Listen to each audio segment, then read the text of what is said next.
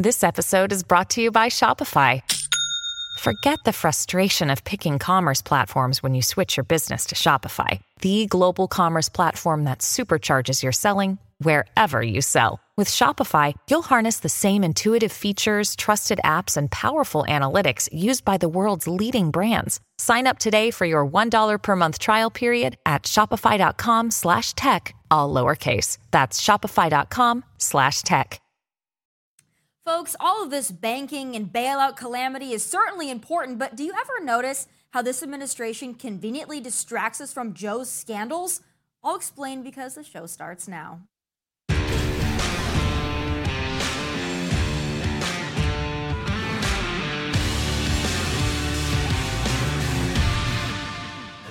The Silicon Valley Bank fallout has been dominating the news this week, and it probably should. Average Americans are already suffering from Bidenflation and everything else this regime has put us through. So the last thing we want to be worrying about is if what's left of our hard-earned money is safe. Totally get it and totally with you. But you ever notice every time a bombshell about the Biden family or the swamp happenings in general start to rise to the surface, the news suddenly changes and gets jerked into something perhaps less problematic for Joe and friends.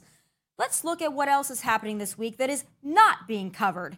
The origins of COVID, aka the Wuhan lab leak, and Fauci's great cover up. It was a big topic last week, but now poof, out of the headlines, and Fauci is out of the hot seat.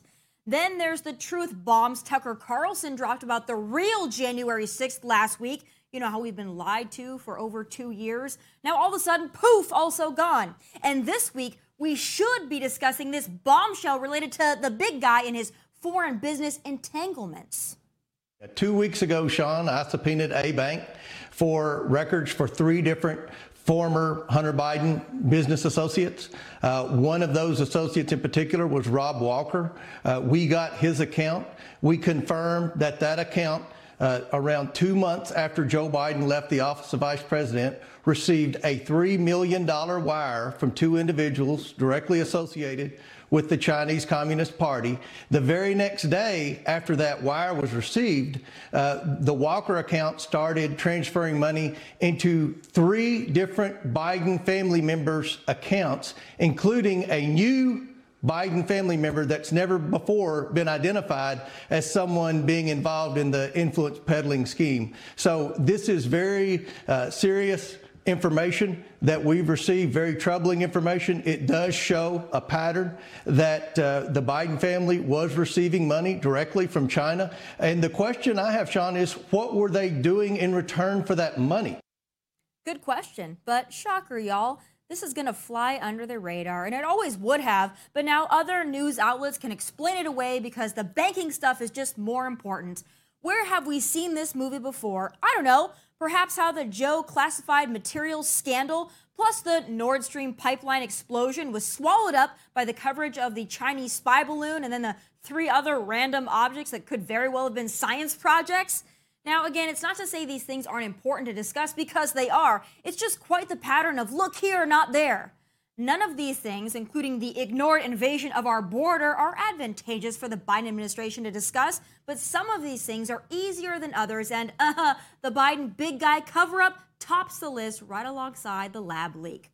All I'm saying, Americans, is this keep your eyes peeled and your ears open. There's a lot going on and going down behind closed doors in this country that is even more sinister and concerning than the collapse of these mid sized banks. Just saying.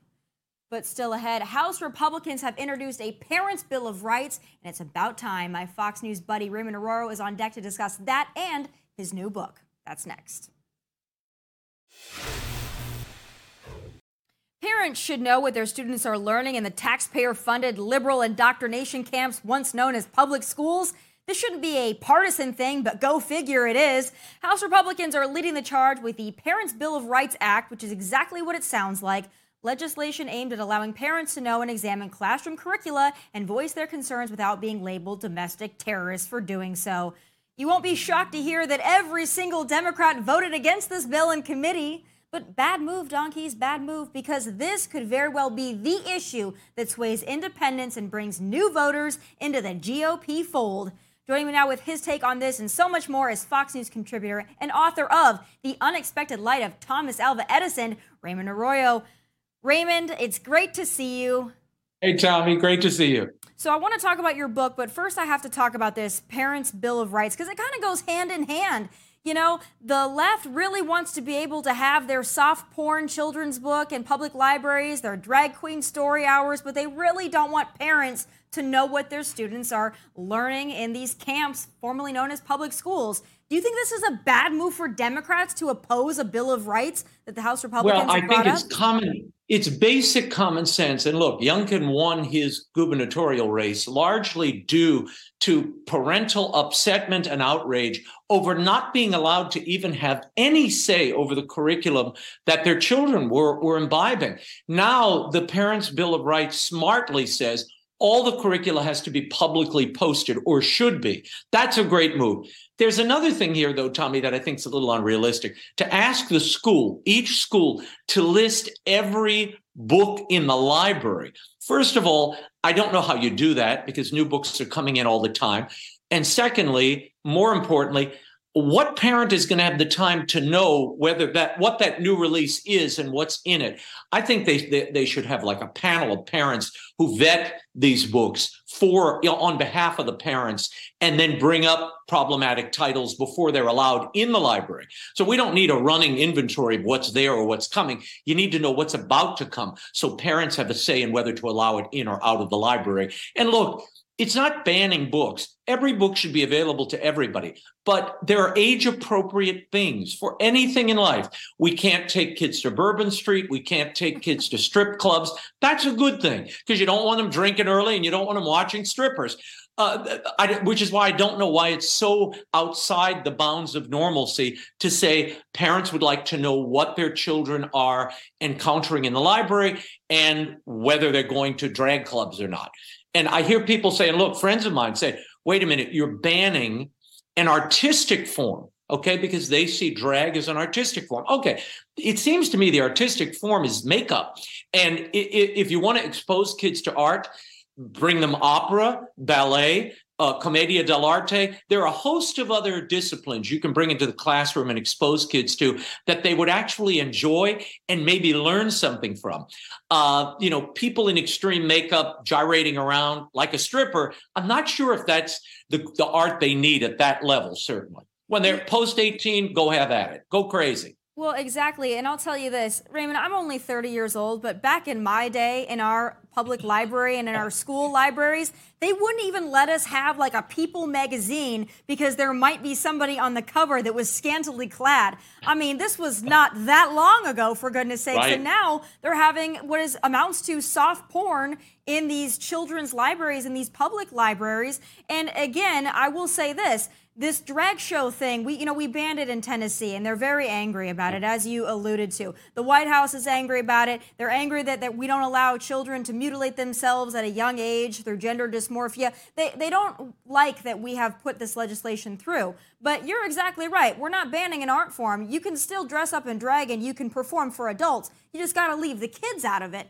So I don't understand the outrage, but I wonder. You know, the left is very good at labeling things. They've already labeled Ron DeSantis's Don't Say Gay bill, and we call it that, even though we know that it's not that. That's what we refer to it as because the Democrats beat us to the punch. They labeled it. So, how effective do you think their argument versus our argument is going to be in 2024 when it comes to parents? Well, look, I think everybody should be able to say, it's not about performers. It's not about art forms. It's about children and protecting their innocence, no matter the political party of their parents or guardians. You've got to protect the innocence of a child. And if you're going to ban children from going to a bar or a strip club, you have to ban them from going to a drag performance where people are acting like strippers. If you're spreading your legs and, and people are putting dollars in your G string, that's a strip act. I'm sorry. And as, as the Tennessee law alludes to it, it's an obscene sexual entertainment. That should be forbidden for children. And I hope all parties could agree to that. And I think um, the, the Republicans have to do a better job of explaining that on the front end so that it isn't labeled in a different way on the back end. And that's what's happened here, sadly for them. Well, yeah, but also people are so lazy and I'm sorry, stupid that they won't even read our bill, which is one page long. And if they did, they would explicitly see that this is about children, not about drag in general. But people are lazy. They listen to the leftists, they listen to the mainstream media. And so here we are. But I wonder moving forward how we can do a better job because we really message everything poorly. We allow them to set the terms, set the goalposts, define everything. And we're always reacting instead yeah. of advancing anything forward. And I think it's going to hurt the Republican Party in 2024, well, even though the ideas are on our side. Because you have to, I think Youngkin did a great idea of acting as the advocate for children and parents. And that should be the position, I hope, of all parties. One would, I mean, you said Democrats voted against this in committee. One wonders why. This is common sense legislation that people should all, both parties should be able to agree on. But again, it becomes politicized because one faction thinks they can play it against the other to make it seem as if you're bigoted or biased against a, a whole group of people. That's not the case. This is about protecting child's rights and parents' rights. And those are important. Look, I see children all the time when I go to these school visits, Tomi you, you see the the nature of of uh, our broken society, broken families, and the sad impact on these children. They didn't ask to be uh, raised or born into this environment, but they're here, and it's up to all of us to try to create a better environment for them and to keep them from influences and individuals who mean them harm no matter what political side those people might be on. We don't take we also don't let kids go to rifle ranges either without their parents' permission, you know, and pick up whatever weapon they like or caliber. That's not done either, Tomi. So, uh, you know, we have to just have appropriate guardrails where children are concerned. And I don't see why this is political and I don't see why it's even controversial. It shouldn't be. Right. And our students, meanwhile, are getting dumber because they're learning these things and they're learning critical race theory and they're not mm. learning the basics of life. But there's one book that I know will be allowed in all public libraries if they're smart, hmm. and in all public settings if they're smart, and that's your new book.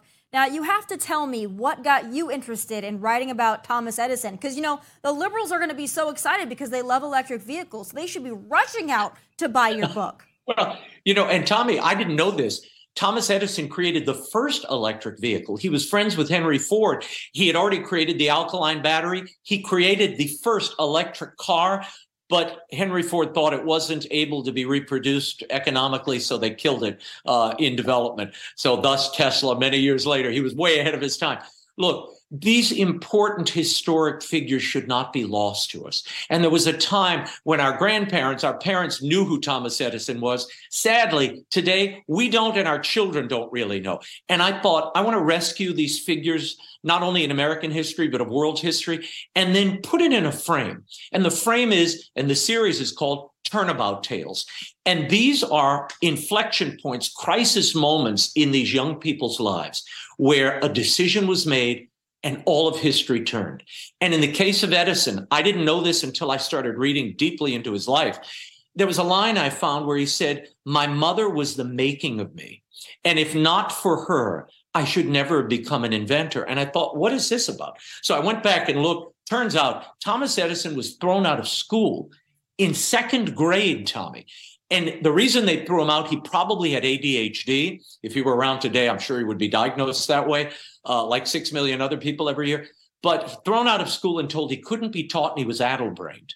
And his mother said, No, my boy's curious. He has a lively intellectual life. I'm going to take him home. I'm going to homeschool him myself. That's what she did. Thomas Edison should be the poster child for homeschooling, the patron saint of homeschooling. He never received any formal training after that. It was his mother's ingenuity. She was an educator by trade, but her ingenuity to expose him to great literature, books on electricity and science that would fire his imagination. And most importantly, she allowed him to experiment, Tomi, and make a mess. He blew up the barn. He blew up the basement. He uh, caused a baggage car to go on, on fire. He had experiments going on back there, but he became the greatest inventor of America and maybe of the world.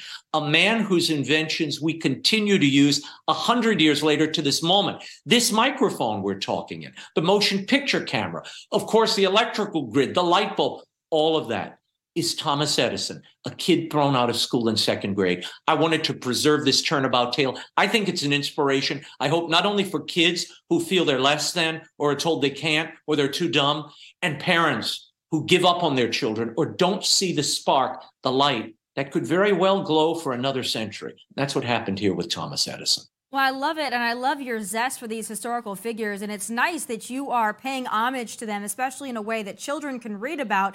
And it, lucky for Thomas Edison, Twitter didn't exist at that time because I'm sure the liberals would go back into his search and he would find something problematic that he had said at one point or another, and they would have canceled him. So thank goodness you are preserving his memory and you're teaching Tomi, young people to be curious.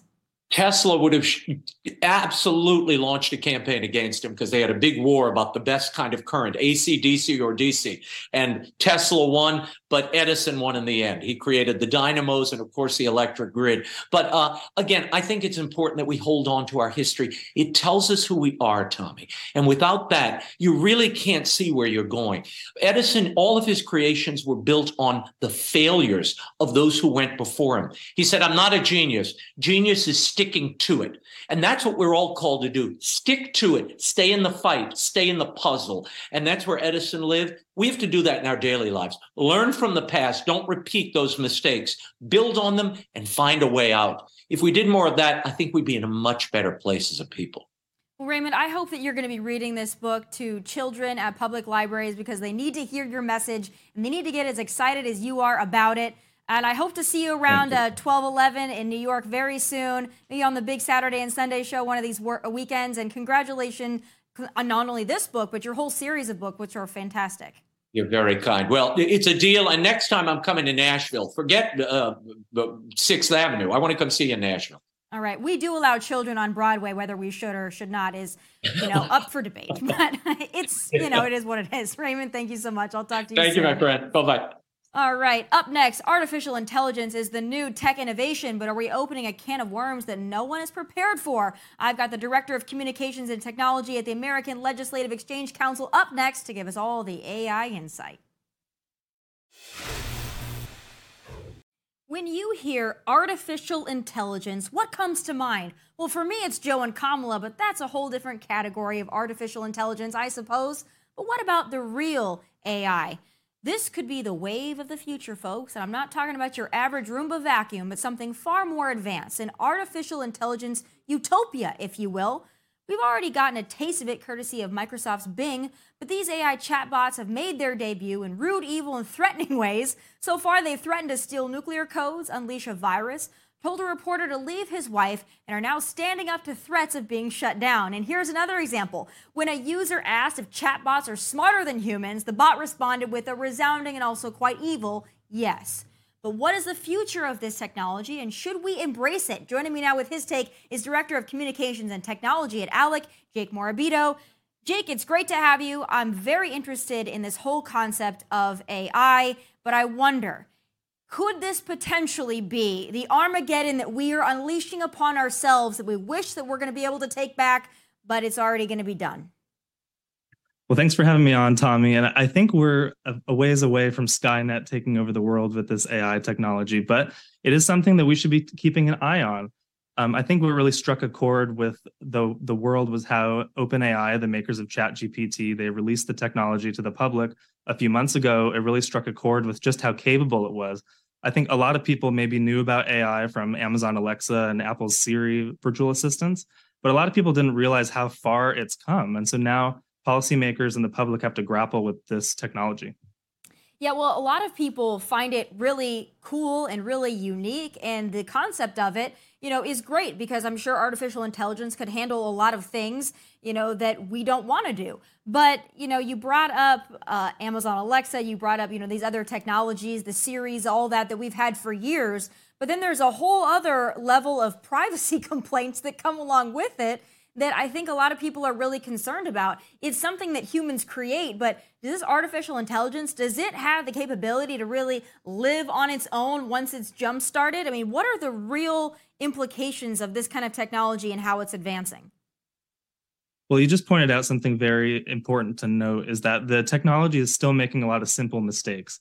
Um, and it's not it's not a fully developed technology. Um, it's like I saw one example on on Twitter where they were trying to buy movie tickets for Avatar, and the AI responded, "No, it's not out yet. It's it's still 2022, so that movie's not released yet." Even so, even something as simple as getting the date correct, so, or even simple math equations, the technology is having these issues. Um, so in that respect, I think it's good that you're already seeing some free market competition injected into this space. Um, like you mentioned, Microsoft has adopted the the GPT technology into into Bing. Google is investing in their own competitor, but there's also a lot of new small um, generative AI companies emerging on the scene. And that free market, ALEC believes that that free market approach is going to lead to better results for consumers. So, forgive me because I am not a tech guru by any stretch of the imagination. So, I don't fully understand how artificial intelligence comes about. Is this run by a math equation, an algorithm? How does somebody create artificial intelligence to the point where it can operate seemingly on its own? Sure. So how this technology is operating is it's it's essentially using natural language processing, which means it's able to communicate um, simulating human speech in complete sentences. So that's one of the things that's really alarming people is wow, it can communicate like I communicate. But that's very powerful. Like, I'm sure anyone who's used tried to get customer service through a lot of different organizations or companies, they they've seen these chatbots for years now, and they haven't really worked as advertised. But this new natural language processing can really revolutionize that. Imagine when there were all those airline disruptions just a few months ago and everyone was waiting for hours and hours in phone queues trying to get their refunds or get on a new flight. What if you could just go into an intelligent chat bot and it would immediately know your history, it would be able to adjudicate any claims and in just a matter of minutes fulfill that request. I think that's going to be the immediate term impact as a lot of companies are going to find new ways to offload some of those menial tasks and help customer service agents and other employees um, free, freed up for more meaningful tasks and the ability to serve more customers.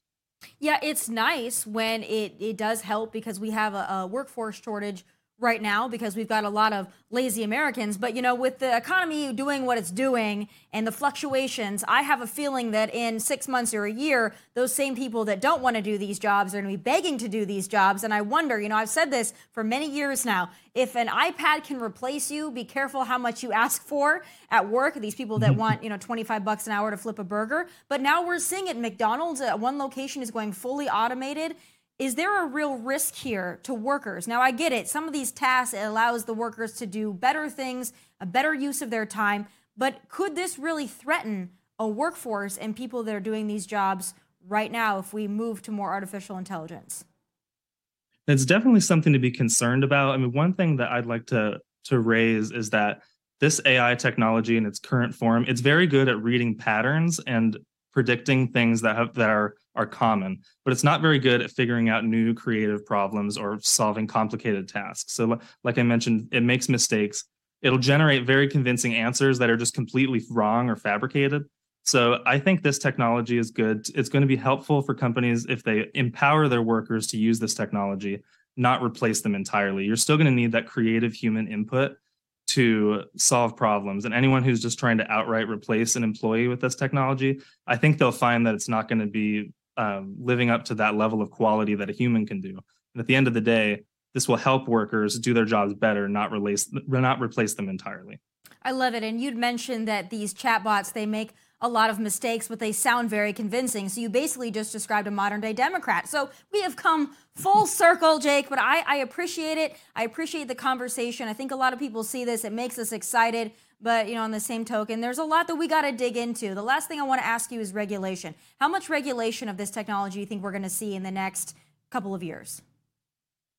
Well, it's already starting. You've already have some officials here in the US who are saying that we should get a jump on regulating AI again, the technology is still developing. So I, one of the things that ALEC fears is that if you jump in too early, you're going to stifle a lot of economic opportunities that will never be able to, to be fully developed. You already have China eagerly looking at this technology, and we don't want to cede leadership to them on this issue. The European Union also looking to stifle American companies.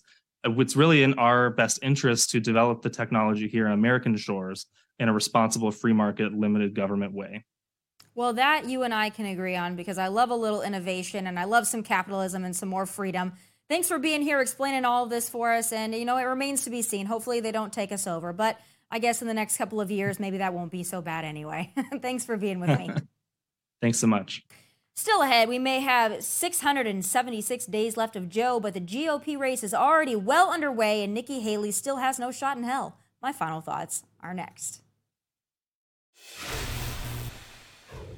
The GOP is gearing up for 2024, but we all know this is a Ron versus Don race, and the rest of them are just sorry wannabes, especially you, Nikki Haley. It's time for Final Thoughts, powered by Four Patriots.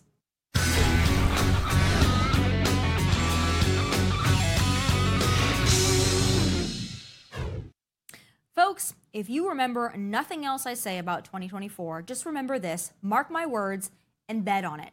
One, the GOP nomination will be between Donald Trump and Ron DeSantis. And secondly, but similarly to point one, our GOP nominee will not, cannot, shall not, and over my dead body will be a candidate who supports endlessly funding and propping Ukraine up. Period. End of story. Take that to the bank and deposit it while you still can.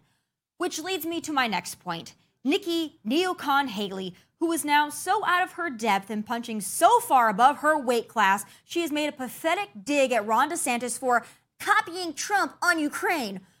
No, Nikki, it just so happens that both men are America freaking first and do not support propping up the corrupt Ukrainian government with our hard earned tax dollars in perpetuity. Haley, on the other hand, would do just that, as she believes propping up Ukraine endlessly is within our national security interests, but also said she doesn't support a blank check and also doesn't support sending U.S. troops over there. Okay, Nikki, so then what do you support? You're full of it, and you're a neocon through and through, and so is Pence. The only reason your drivel is tolerable is the comedic value of watching you pretend or even delusionally believe you have a shot. But back to Don versus Ron, the only conversation worth having for actual conservatives.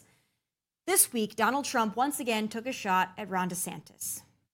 For those of you that didn't notice, Florida was doing great long before Ron DeSantis got there. People are fleeing from New York to Florida and other places because of high taxes and out of control crime. It's really bad. Not because of the governor, thank you, Mr. President, for doing that, but it's not because of the governor. Florida was doing fantastically. You had a governor named Rick Scott who did a very good job. Even Charlie Crist, a Democrat, did a good job and he had very good numbers. Sunshine and ocean are very alluring. It's not too hard to work with those factors. So just remember, Florida was doing really well long before Ron DeSantis got there. Donald, oh buddy, oh pal, why, why, why, why, why, why? I just don't get it. DeSantis is not your enemy. He's not even your opponent yet. Why are you trying to convince people that the governor who flipped blue areas of Florida is not impressive or beloved? Because he is. We all know he is because the votes don't lie. You know, I get that Trump and DeSantis will eventually have to go after one another to separate themselves and win a nomination. But whoever is telling Trump these cheap shots at Ron are a good idea, well, they're lying to him. Don, my favorite president, please stop with this. Tell us how you can win. Tell us why you have the advantage over DeSantis. Don't cut down your fellow steadfast America First conservative by telling people his policies, which are basically the same as yours, are crap. We need you both. This honestly breaks my heart. Save the shots for the left. Don't fire into our own tent, especially when DeSantis isn't even your opponent yet. You're essentially fighting an imaginary friend at this point. Folks, we all know 2024 is going to get ugly, but we don't have to start drawing our own blood 600 days out. But hey, those are just my final thoughts. Be sure to catch the entire show as well as exclusive content at outkick.com. From Nashville, God bless. Take care.